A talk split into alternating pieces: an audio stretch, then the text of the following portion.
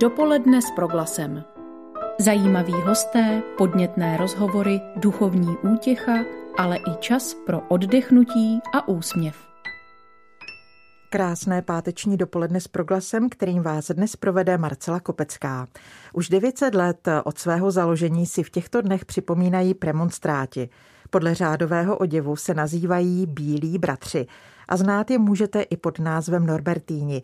To zase podle jejich zakladatele svatého Norberta, jehož ostatky spočívají ve zdejší strahovské bazilice. O minulosti i o budoucnosti premonstrátů a blízkých i vzdálených oslavách výročí řádu budeme dnes mluvit s jedním z nich.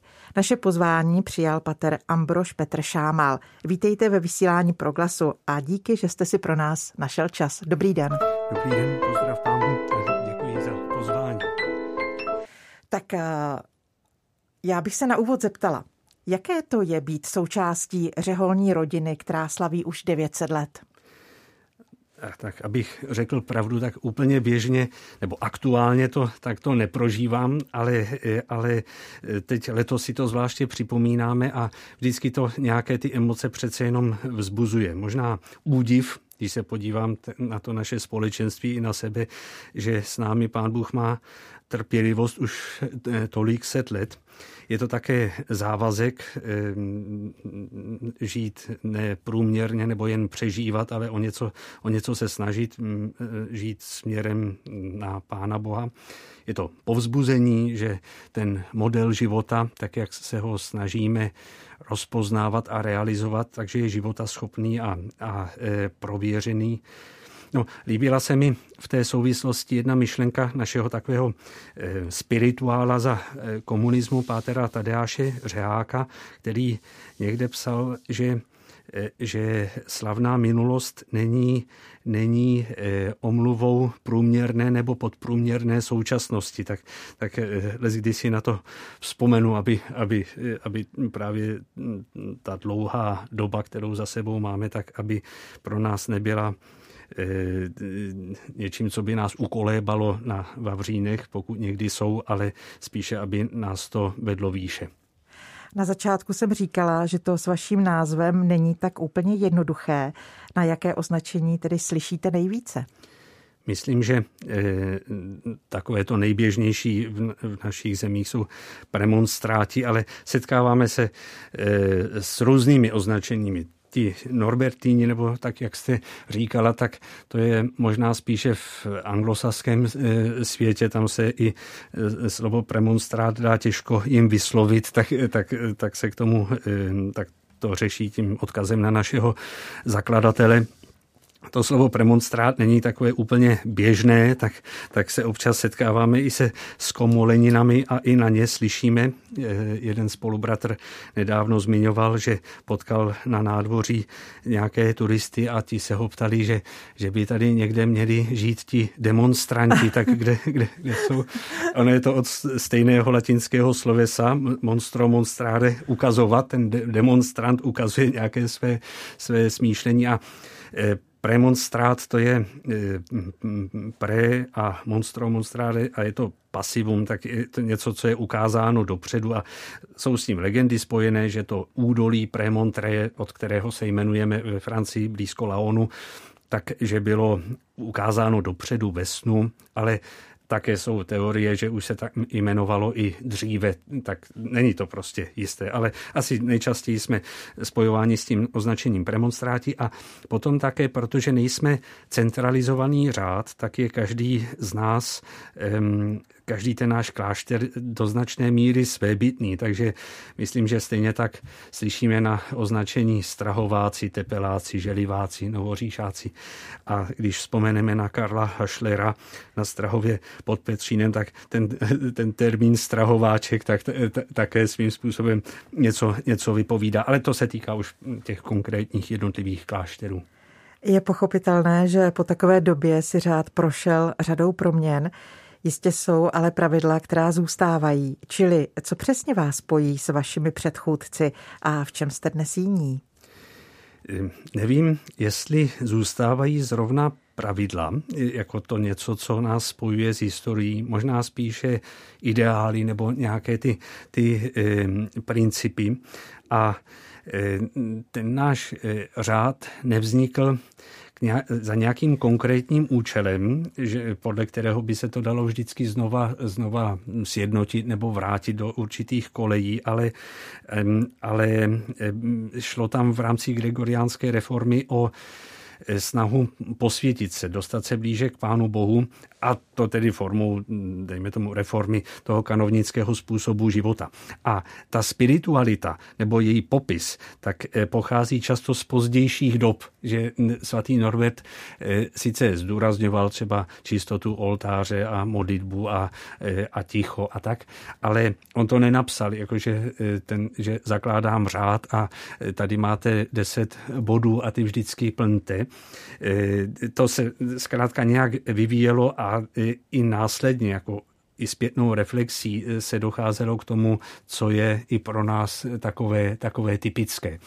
A e, protože ty kláštery, e, které vznikaly za konkrétním posláním, jsou trochu pozdější. Tam je to hodně třeba vidět o sto let později u Dominikánů a Františkánů v souvislosti s rozvojem měst a, a třeba s tím kázáním nebo potom u jezuitů třeba s vyučováním nebo s misiemi tak u nás to takhle zkrátka úplně jednoduše schrnout nejde. Ale tak příklady takové, jak uchopit tu spiritualitu, eh, jsou takzvané premonstrátské patero, které pochází pravděpodobně z 19. století, z doby, kdy se obnovovaly v Belgii eh, naše kláštery a tam se zmiňuje hodně tedy eucharistická a mariánská úcta, apoštolát, kajícnost a liturgie, liturgický život, liturgická zbožnost. A nebo, nebo se mluví o takových třech sloupech, komunio, kontemplácio a akcio, jako společenství, modlitba a, a nějaká činnost, eh, zkrátka poslání. Někdy si z toho naši novicové dělají legraci, když se jim o tom povídá, že to přece mají všechny řády a, a bez pochyby. Ale přece jenom to má u nás eh, určité, určité zabarvení, je to mm, u nás v určitém kontextu také u každého toho kláštera našeho trochu jinak, nebo i jednotlivé ty regiony eh, jsou, mají určitá svá specifika, ale Každopádně vznikli jsme jako reforma eh, kanovnického způsobu života, čili kanovníků, kteří žili kolem konkrétního kostela, kde se scházeli a modlili a něco tam dělali, nějakou činnost vykonávali, tak, eh, tak to je asi typické pro téměř všechny naše, všechny naše kláštery. Přičemž ta činnost konkrétní se liší. A co vás osobně přivedlo mezi bílé bratry? Ehm, se mnou to bylo takže já jsem varhaník a nějak jsem se účastnil už dospívání takhle činnosti v rámci církve. Tady jsem pracoval na fakultě přímo v tomto domě na studijním oddělení. Na fakultě jsem pomáhal na studijním s počítačím a tam jsem se setkával s premonstráty, přičemž jsem o nich nic moc zvláštního ne, nevěděl jen to, že když byl eh, tatínek eh, dospívající, eh, on pochází z, z hranice mezi středními a jižními Čechami, takže také přemýšlel, že jim stoupí, ale to určitě ho nikdy nenapadlo, že by se to mohlo dědit. A, e, a tady zkrátka tehdy, na konci těch 90. let, tak e, bylo premonstrátů na fakultě velmi mnoho. A e, když jsem potom v roce 98 vstoupil, tak nás bylo přes 40 jenom v komunitě na Strahově. Nevešli jsme se do chóru, měli jsme jako novicové klekátka před ním. A to oslovovalo velmi, a e, já jsem o kněžství a o řeholním životě přemýšlel už dlouho tak jsem potom využil své šéfové tady na, na fakultě paní Zámečníkové a tam mě seznámila s panem Opatem Pojezdným a jednou mě tam vzala, že bych se tam mohl dojet podívat, nebo ona mě tam přivezla autem. A, a já jsem se tam šel zeptat, jako můj úmysl byl, jestli bych občas mohl přijet na víkend a tak nějak se podívat, rozkoukat. Na chvíli jsme mluvili a on potom říká, no a nechceš přijít teď to byl asi červen, a nechceš přijít teď na začátku srpna, my máme, začíná kandidatura, ta trvá dva, mě, dva měsíce, tak uvidíš, jestli to něčemu je nebo není a nic nestratíš, kdyby se rozhodl jinak. A pro mě to tehdy eh, bylo, ještě když to říká církevní představení, pro mě tehdy jako eh, velmi oslovující eh, duchovní osobnost, tak, tak já jsem to bral hodně jako, že to tak pán Bůh chce. No, tak asi tímto způsobem přišel jsem tam. Jedna věc je, proč člověk přichází, druhá věc, proč zůstává. To, to eh, rozhodně tím to hledání neskončilo u mě, ale takhle to bylo zkrátka v tom roce 98 na začátku. Já mohu doslova říci, že jste k nám sešel z kopce nad námi ze Strahova a tak se určitě už dnes velmi pečlivě připravujete na zítřejší slavnostní den. Co se bude 1. května na Strahově dít? My, jak oslavujeme eh, to jubileum 900 let trvání řádu, tak jsme se eh, v rámci českých našich klášterů a toho jednoho slovenského rozhodli, že každý náš klášter, který nazýváme kanonie, tedy ten samostatný každý, takže oslaví to jubileum svým vlastním speciálním dnem. Eh, čili eh, jak ty čtyři kláštery mužské naše eh, české, tak ten jeden slovenský, tak také potom sestry v Doksanech a kongregace našich sester, tak každý si vybral nějaký den, víceméně náhodně, ale tak nějak, aby s ním souvisel. A my na Strahově jsme si vybrali takto začátek května Přičemž na prvního to padlo proto, že druhého je neděle. A ten, ten eh, důvod pro eh, ten Strahovský den eh, byl druhý květen, kdy si připomínáme přenesení ostatků našeho zakladatele svatého Norberta z Magdeburku do Prahy. Možná se během toho rozhovoru ještě k Norbertovi dostaneme, ale on po tom, co nás založil, tak, eh, tak on byl takový hodně apoštolský typ, tak, tak eh, vycházel znova na apoštola tentokrát do Německa a zvolili ho za arcibiskupa v Magdeburku a tam v roku 1134 eh, umřel a byl pohřben. A ležel, odpočíval tam 500 let skoro celkem nerušeně až potom v souvislosti s reformací Magdeburg přešel k protestantismu a, a začaly vznikat snahy ho z toho protestantského e, prostředí zachránit, i když tehdy to bylo, to souviselo i s politikou a, a s těmi válkami, co byly a tak. No a e, nebudu zabíhat do podrobností, zkrátka náš opat Kašpar Questenberg e, byl z těch různých snaživců nejúspěšnější, využil tedy i toho, jak se tehdy vyvíjela 30-letá válka a, a e, svých kontaktů na císařském dvoře a e, dosáhl toho, že, e, že mu magdeburští ostatky našeho zakladatele vydali. Tak se potom přenášeli z Magdeburku do Doxan, tam je sestry vyzdobily způsobem, kterým jsou vyzdobeny až dodnes. Jako, říká se tomu, myslím, Klosterarbeit, že jsou stylizované, že jsou téměř, ta kostra je téměř celá, nebo myslím, že tam asi nic nechybí a, a má, mm, ta lepka je zabalená v takovém závoji a, a jsou tam ozdoby na tom. Tak zkrátka, tak to naše doxanské sestry vyjádřili svou úctu k zakladateli a pak se přenesli e, do Prahy ty e, ostatky a byla to taková demonstrace toho, že Praha je katolická. Nevím, jestli to úplně odpovídalo pravdě, ale každopádně to byla snaha něco ukázat císaři a od té doby jsou ty ostatky na Strahově a každých 50 let mimo komunismu od toho roku 1627 se nosili, eh, se výjímali a nosili eh, procesím po Praze, aby se tím náš zakladatel připomněl Přičemž v rámci toho přenesení ho eh, kardinál eh, Harach prohlásil jako svatého Norberta za zemského patrona, i když Norbert tady nikdy nebyl. Eh, no, ale teď už tady je hodně, hodně dlouho. No. Tak proto zrovna ten první květen, že protože druhého je velikonoční neděle, tak tam má liturgický přednost, tak jsme to posunuli o den, o den dřív. A mm, i když jsme to plánovali v daleko větším měřítku, tak kvůli těm restrikcím, tak se omezí ty ty naše akce na dvě, kdy v 10 hodin bude vše svatá, kterou bude celebrovat pan biskup Baxant z Litoměřic. Ta litoměřická dieceze v době přenesení ještě neexistovala, ale doksany jsou hned vedle eh, Litoměřic a eh, Norbert přišel právě z nich, tak je tam určité takové sepětí.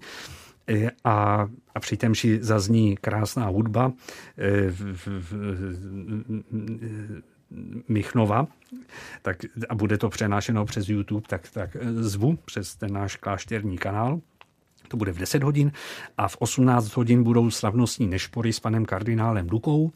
E, to také zvu, e, bude to částečně v latině, částečně v češtině, chorálně, tak jak zpíváme nebo se snažíme e, všechny ty slavnostní věci stvárňovat na, na, na Strahově, tak protože chor ta, ta liturgická modlitba je něco, co právě pro kanovnické řády je typické, tak, tak to je to, če, co je nám nejvíc asi vlastní, tak, tak také, také to bude na, na YouTube. Já děkuji za úvodní odpovědi premonstrátovi Ambroži Petru Šámalovi. Před námi je úvodní píseň dnešní společné hodiny a po ní si představíme trošku víc osobnost svatého Norberta, zakladatele řádu, o kterém jsme teď krátce pohovořili. Dopoledne s proglasem. V pořadu dopoledne s proglasem je premonstrát Ambrož Petr Šámal. Spolu s ním si připomínáme jubileum 900 let od založení premonstrátského řádu. Vraťme se k začátkům vašeho řádu, ke kořenům. Co svatého Norberta vedlo k založení nového řádu?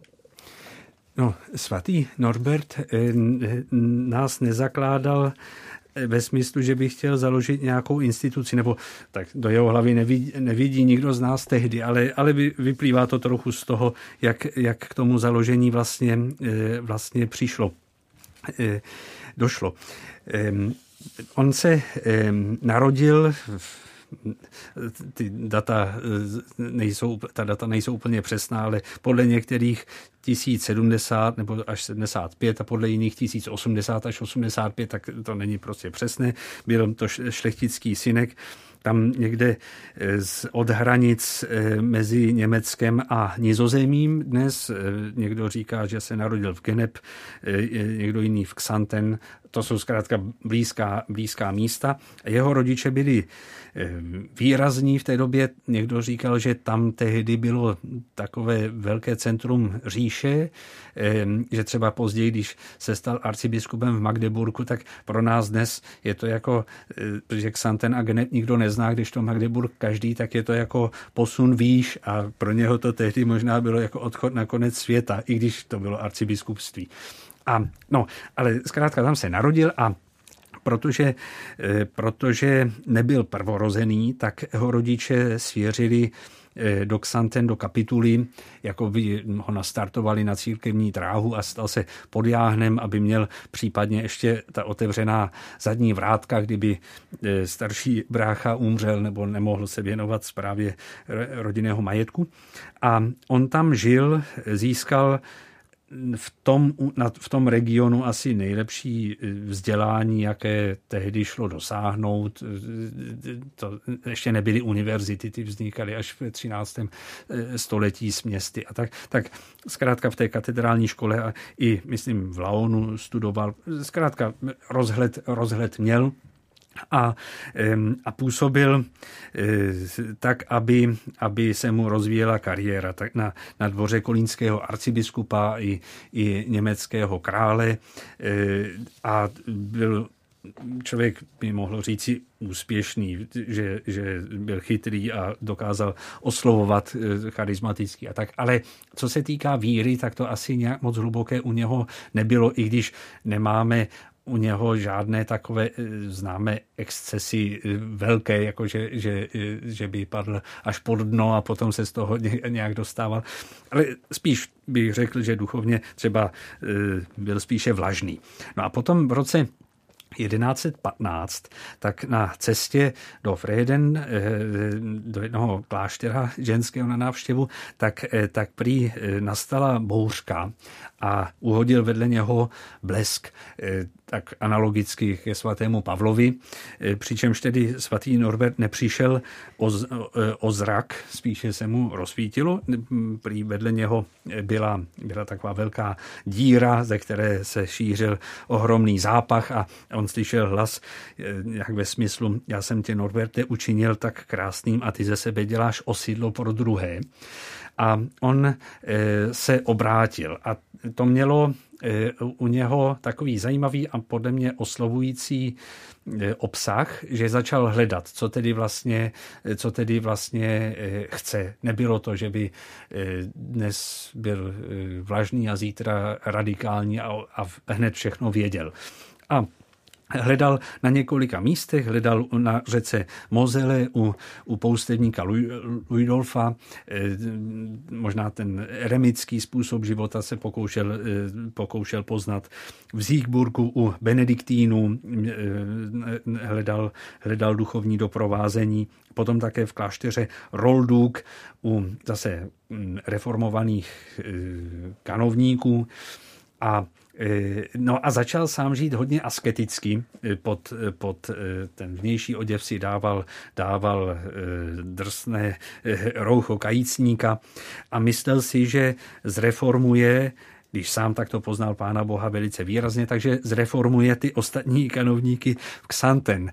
Ale doma není až tak moc z nás prorokem, nebo nikdo, že ani pán Ježíš moc nebyl, tak, eh, tak se mu to nedařilo a čím víc tlačil na pilu, což asi uměl, tak, eh, tak tím větší proti sobě vyvolával odpor u ostatních, protože oni věděli, jaký byl i jaký je, protože v té době ještě ještě měl majetek a zase sice byl náročný i na sebe, ale nemělo to ještě úplně i ty, ty společenské důsledky nepřijal, tak ho různě obvinovali pak se z toho musel i zodpovídat před, před e, sněmem ve Fritzlaru.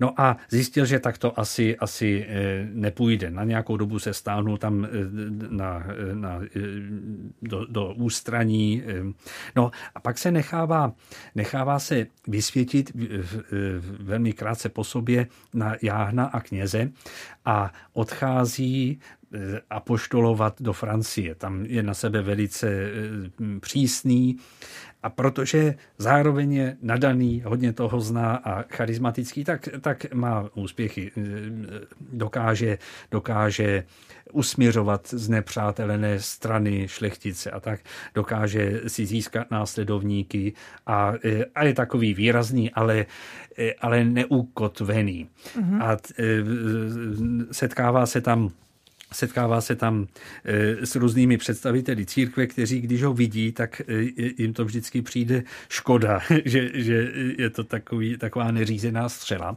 Tak potom eh, papež vyzve, vyzve biskupa Bartoloměje Džů, biskupa z Laonu, a vyzve ho, aby se Norberta pokusil nějak ukotvit. A e, ten mu nabízí e, různá místa, začne to s e, klášterem svatého Martina, z kapitolu svatého Martina v Laonu, kde ale pro Norbertovu askezi a přísnost ho za představeného nechtějí, tak on tam potom taky být nechce. No a pak s ním projíždí tu diecézi a nacházejí odlehlé takové místo bažinaté, eh, které se jmenuje Premontré. A, eh, a Norbert zrovna tam chce tedy eh, zakotvit, tam je taková kaplička už polozbouřená, tak, eh, tak ji obnovují a tam eh, roku 1121 na Vánoce eh, Norbert spolu s ostatními skládá sliby, doslova je tam napsáno v tom jeho životopisu, že se zapsali jako občané věčně šťastného města.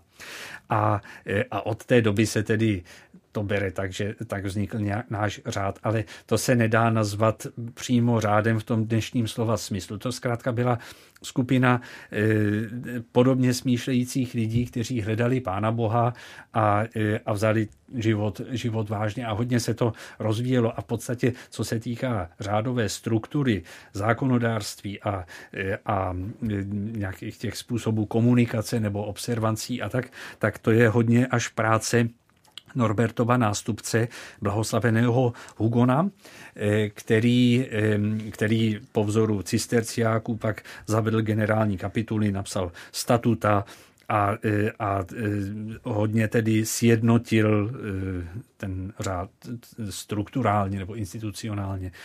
No, možná ještě k tomu, k tomu roku 1121 svatý Norbert jako takový, takovou základ, takové základní pravidlo života pro, pro e, premonstráty pro nás tak zvolil řeholí svatého Augustína, té přísnější verzi a, e, a e, tím se přihlásil tedy víc k tomu kanovnickému e, životnímu stylu oproti třeba ve stejné době žijícímu svatému Bernardovi a, a těm, těm dalším zakladatelům cisterciáků, kteří tedy pocházejí ze stejné, ze stejné doby a byli spíše, nebo ne, byli, ne spíše, ale prostě byli reformou mnižství benediktínu.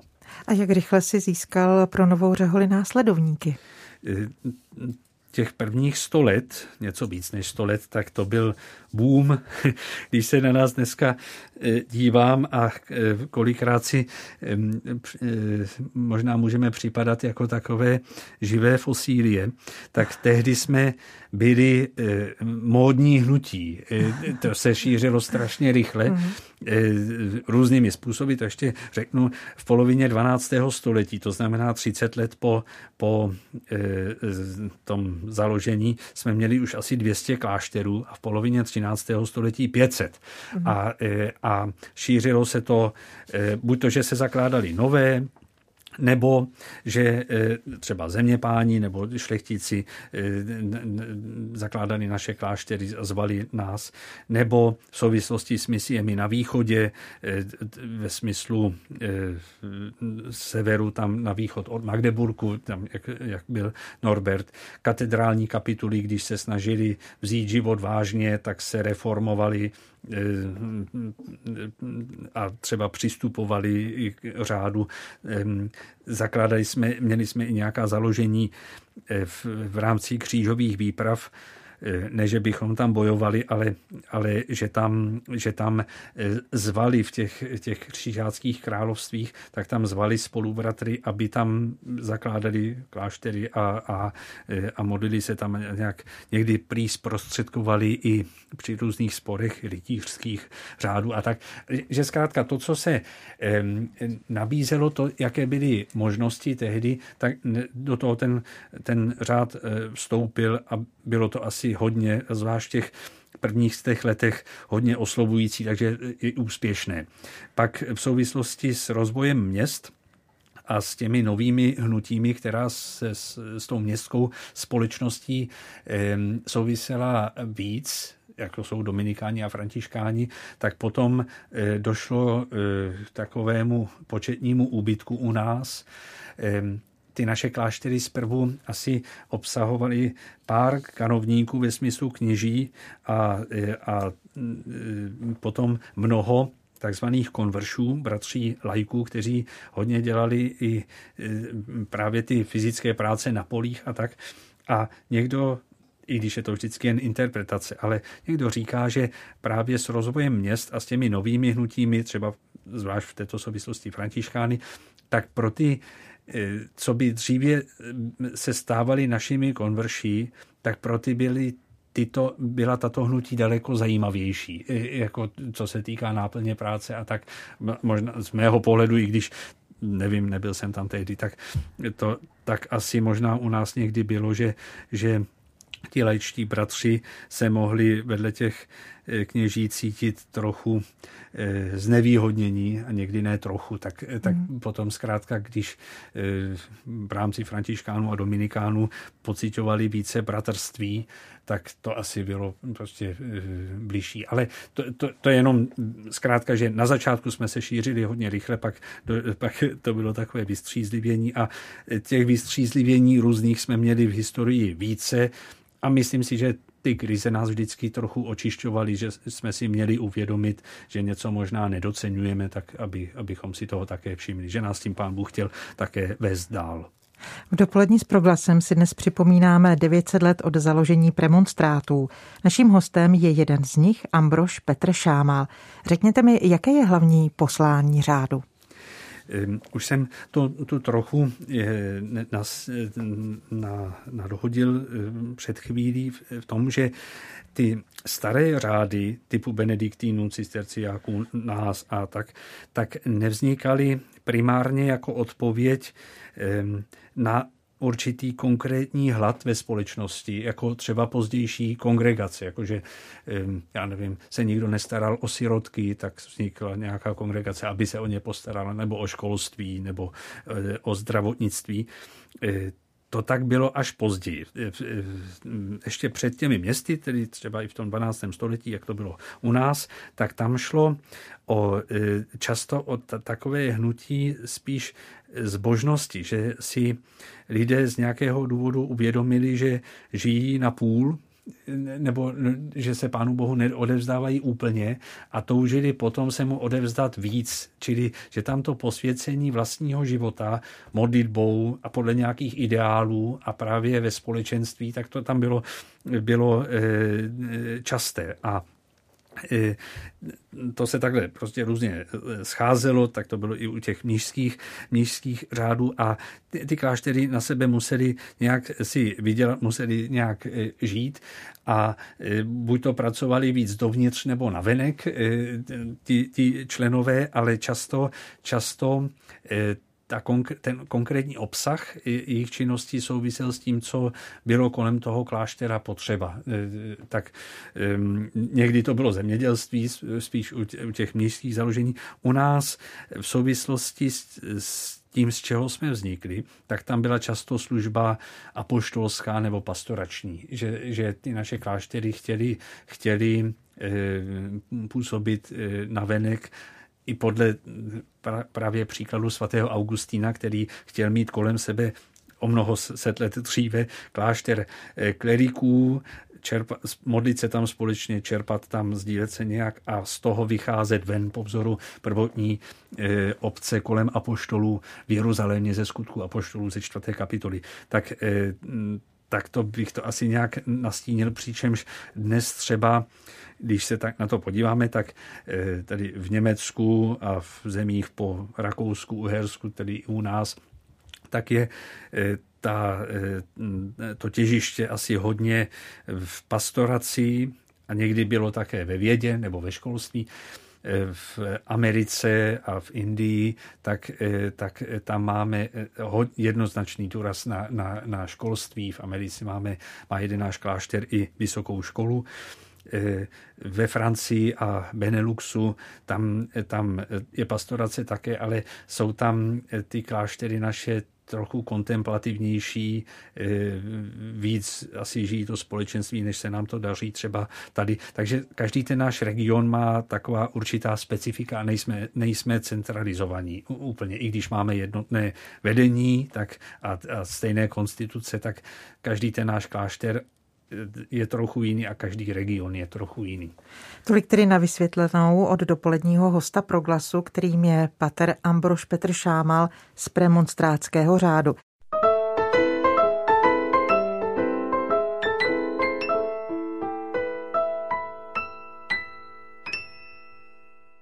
Proglasu jsme poslouchali Spiritual Quintet. V dopolední s proglasem si dnes připomínáme 900 let od založení premonstrátů. Naším hostem stále zůstává jeden z nich, Ambrož Petr Šámal. Do Čech a pak i na Moravu se premonstráti dostávají po čtvrt století od svého založení. A to díky olomouckému biskupovi Jindřichu Zdíkovi za vydatné podpory krále Vladislava II. a jeho manželky Gertrudy. A přicházejí právě na Strahov. Byl to na tu dobu rychlý rozvoj řádu? Byl, ale ne ojedinělý. Asi, asi ten řád náš se v té době zkrátka šířil hodně rychle všude po, po Evropě. Jindřich Zdík byla taková vynikající osobnost tehdejší doby, diplomat a přesahem Evropan. Byl, setkal se s reformou kanovníků na své pouti do svaté země. Tam byli kanovníci božího hrobu a, a nadchl se pro ten ideál. Někdo říká, že i k ním stoupil, ale tehdy se to, ne, ne, to nemělo úplně přesně tu podobu, jako to je dnes. A když se potom vrátil eh, sem, eh, tak, eh, tak chtěl něco podobného založit i tady na našem území. Tehdy ještě kníže Vladislav II., potom teprve král, tak, tak, tak, tak ho v tom podporoval a založili klášter na Strahově nejdříve s nějakou komunitou o které nic moc nevíme a, e, a neúplně životaschopnou. A následně e, pozvali, pozvali premonstráty a přišla jsem, přišel jsem takový výsadek ze Steinfeldu v Poríní, z našeho kláštera. Ten, jinak bylo to 1143, nebo zkrátka na začátku 40. let 12. století, když si uvědomíme, že eh, svatý Norbert skládal ty sliby se svými prvními spolubratry v roce 1121, tak to, to, to je neuvěřitelná rychlost na tu dobu. A hmm. ze Steinfeldu toho vzniklo víc. O pár let později přichází další výsadek do Želiva. Eh, eh, a je to hm, vzdálenost přes celé Německo, že Polín Takže těch na západě. 25 let je opravdu něčím výjimečným, ano, tak ano, rychle, ano. jak se opravdu ve Strahově Vý, usadili. Mhm. Výjimečným ve smyslu, že by to člověk nečekal, ale tehdy, tě, eh, tehdy těch založení vznikalo hodně. Mhm. A ne každé, ne každé tedy bylo, nebo se postupně stalo nějak dějně významným, ale, ale zkrátka zrovna král Vladislav nás měl asi hodně rád. Je u nás pohřben, sice nikdo neví kde, ale má tam, má tam e, e, náhrobek a, a hledají ho, protože jeho druhá manželka Judita, po které se jmenoval potom Juditin most, před, ten před, předchůdce Karlova, tak, e, tak ta je, je zatím, zatím není pohřbena, je v archeo, logickém, eh, antropologickém ústavu, nebo tam někde mají její ostatky a chtěli by jí pohřbít na Strahově vedle manžela. Tak, tak ho hledají, aby, aby tam mohla být blízko, ale zatím ho nenašli. Eh, v kostelích se obecně pohřbívalo, takže těch, těch ostatků je tam takto hodně a nejde to úplně lehce, lehce určit. No, tak. Jak se potom šířily dále vaše kláštery na našem území? Mm-hmm. U nás e, i vzniklo vícero oželivů, už jsem říkal, ten byl v zápětí, e, vzniká e, pak teplá na konci 12. století, kterou zakládá blahoslavený Hroznata, patron plzeňské dieceze, teď nedávno vzniklé Milevsko zakládají ze Želiva právě. A jsou tu, a to jsou ty kláštery, které existují ještě dnes, i když Milevsko třeba patří ke Strahovu, tehdy to bylo něco samostatného ale eh, existovaly i kláštery, eh, které dnes už neexistují. Eh, takové dva velké a známé mužské naše konventy byl, bylo klášterní hradisko u Olomouce, dnes v Olomouci, a dnes je to vojenská nemocnice už 200 let. Ale tak to byl premonstrátský klášter, ze kterého bylo založeno to poutní místo svatý Kopeček u Olomouce. A nebo asi největší byla louka Louka u Znojma, dnes ve Znojmě. Uh-huh. Loucký klášter, Loucký, ano. Loucký klášter. Ale potom to byly mužské a zábrdovice třeba v Brně a eh, pak byly ještě ženské. Ty naše kláštery často na začátku u nás teda, tady na našem území ne, ale na západě vznikaly jako dvojité, nebo dnes tomu říkají annex cluster, jakoby, že byl připojený ten ženský k tomu mužskému ty, ty naše sestry druhý řád tak neměli úplně e, stejné poslání nebo obsah života jako my, ale různě tam pomáhali třeba, třeba e, s péčí od poutníky a tak. A, a u nás vznikají často dvojitě, e, přičemž už ale ne hned místně vedle, ale o, ně, o něco dále než ty mužské, takže jako je Strahov, tak k, ně, k nám patřil až do Josefa II. a teď od roku 98 je obnovený klášter Doxany, tam jsou naše sestry, teď jich je tam sedm a, a dvě, dvě postulantky. E, k Teple patřili, patřil Chotěšov, ten také založil e, blahoslavený Hroznata, pokaždé to bylo zapokání pro něho. A, a, ale bylo jich víc. Nová říše, která je dnes mužským klášterem, tak původně byla klášterem e, ženským, Louňovice, e, e, Dolní Kounice a tak. Tak, že vznikal, vzniklo tady těch klášterů takhle víc a hodně, a rozvíjelo se to, nebo žilo to docela tak hezky až do, eh, do husitství, které to na skoro 200 let tady hodně, hodně potom eh, to našeho pohledu poničilo. Nějaké ty kláštery se pak neobnovily a nějaké živořily v podstatě až do, do 30 leté války. Já bych eh, v té historii trošku postoupila ještě dál do období Velké francouzské revoluce, která měla velký vliv na zánik klášterů ve Francii. Roku 1790 je zrušeno Prémontré, jak velký zásah do života premonstrátu to tehdy byl? Řekl bych, že velký. Když se podíváme na, na graf eh, počtu našich klášterů, tak vypadá trochu jako židle. Že těch 500 v polovině 13. století, tak to je to opěradlo. Pak velký úbytek, asi na 250 nebo kolik, tak byla reformace. E, tím začíná sedátko. A to další, další velký úbytek je právě e, francouzská revoluce, ale nebyla to jenom ta, protože ta se týkala Francie a, a Beneluxu, dejme tomu, ale třeba předchází právě i e, rušení klášterů u nás za Josefa II. a a v, souvislosti s ní proběhne i sekularizace v Německu. Pokaždé to má trochu jinou podobu eh, a je to eh, někde hodně násilné a někde docela kultivované. To se nedá takhle úplně zjednodušit, ale eh, početně to byl zkrátka hm, obrovský úbytek a od té doby, od francouzské revoluce je to s námi docela pořád stejné, akorát že třeba, když se ve Francii máme dnes už jenom v podstatě jeden takový květoucí klášter, i když je komunity tam víc, v Normandii jmenuje se Mondej, ale v Belgii, i když tam byly ty naše kláštery v souvislosti s francouzskou revolucí zrušeny, tak po nějaké době ještě za života těch spolubratří si je směli koupit zpátky. A oni tam, se tam vrátili a byli velice podnikaví a začali s misiemi do Ameriky, do Afriky, do Indie a e, tam vznikaly kláštery nově, takže to zase trochu roste a třeba v Indii dnes máme přes 200 členů. E, na generální kapitole jeden Ind říkal, když se mu nedařilo prosadit něco, co chtěl e, za Indii, tak říkal, nás už je čtvrtina řádu a pořád, pořád se nám nedaří mít nějaký výraznější hlas. Takže e, existuje i rozvoj, i po té francouzské revoluci. My si připomínáme dnes na vlnách Radia Proglas 900 let od založení premonstrátu. Naším hostem je stále jeden z nich, Ambrož Petr Šámal a budeme pokračovat v našich otázkách. Pojďme ještě na chvíli do blízké minulosti. Já narážím na 50. léta 20. století. Jak zásadní doba to byla pro život bratří a sester? Tak oficiálně jsme přestali existovat.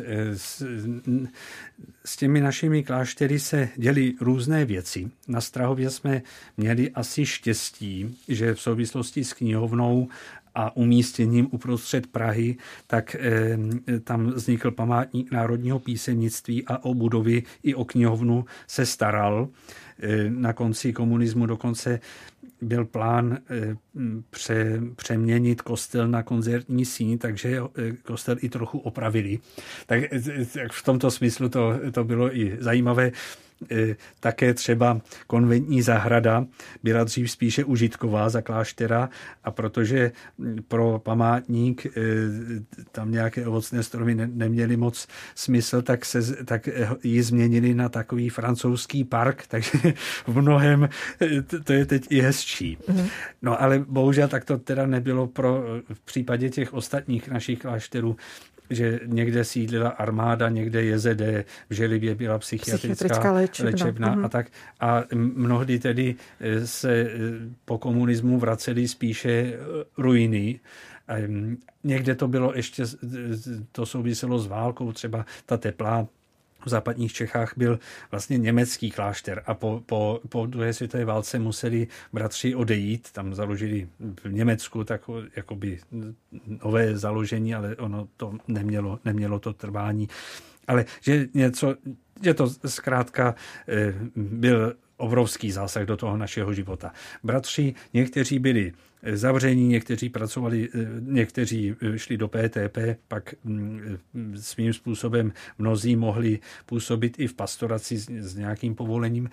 Eh, lišil se přístup k tomu životu řádu v každé té naše, naší kanonii.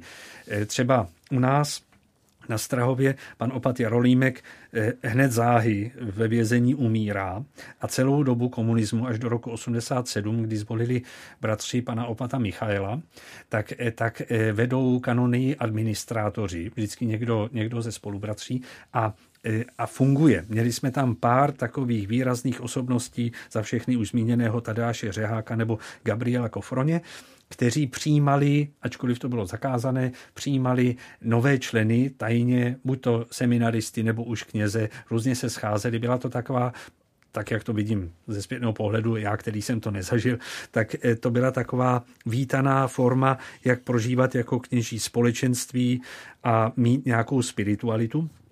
Ale e, v jiných klášterech to bylo jinak. E, třeba v Nové říši pan opat Machálka to e, bral tak, že když se nesmí přijímat, tak se nebude přijímat. Tak, takže někde potom chyběla ta střední generace po komunismu u nás nechyběla, zase to byli spíše lidé z pastorace, kteří neměli zkušenost komunitního života, tak vypadalo to zkrátka za komunismu, za komunismu různě. Každý ten klášter navazoval na něco, na něco trochu jiného.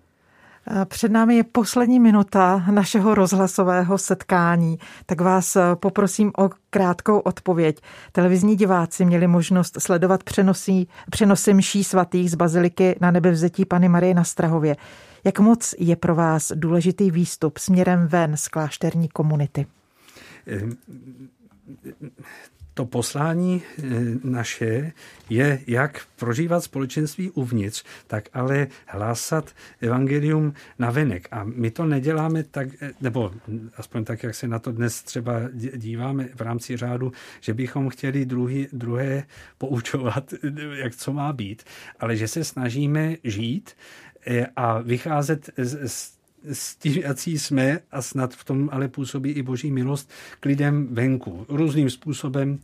S tím, že i na nás je ale vidět, vidět eh, eh, slabost, hřích. Prostě nejsme dokonalí musíme překonávat různé rozpory i mezi sebou. Možná je tam ta lidskost eh, vidět občas i hodně, hodně eh, výrazně, ale ten přesah tam být musí. Jak říká papež František, když bude žít církev a nás řeholní komunice to týká hodně, jen pro sebe, tak to, tak to nebude mít budoucnost a bude to postrádat smysl. Takže ty přenosy jsou jednou z těch forem, jinak se jinak se ale každý z bratří snaží, nakolik dostal nadání a nakolik hm, pronikl do různých oblastí života a činnosti, tak se myslím, snaží, snažíme všichni. Tak eh, je to něco, to působení na něco, co je nám vlastní a co se snažíme nějak kultivovat. Já vám děkuji za vaše slova a děkuji za rozhovor. Dnes jsme v pořadu dopoledne s proglasem připomněli 900 let od založení premonstrátského řádu. Pozvání do studia přijal pater Ambroš Petr Šámal. Děkuji za rozhovor a přeji požehnané dny a ať se vaše dílo i nadále daří. Naslyšenou a s Pánem Bohem. S Pánem Bohem děkuji také. Od mikrofonu se loučí Marcela Kopecká. Dobrý poslech dalšího vysílání proglasu. Dopoledne s proglasem. Každý všední den mezi devátou a desátou jsme v tom s vámi už 25 let.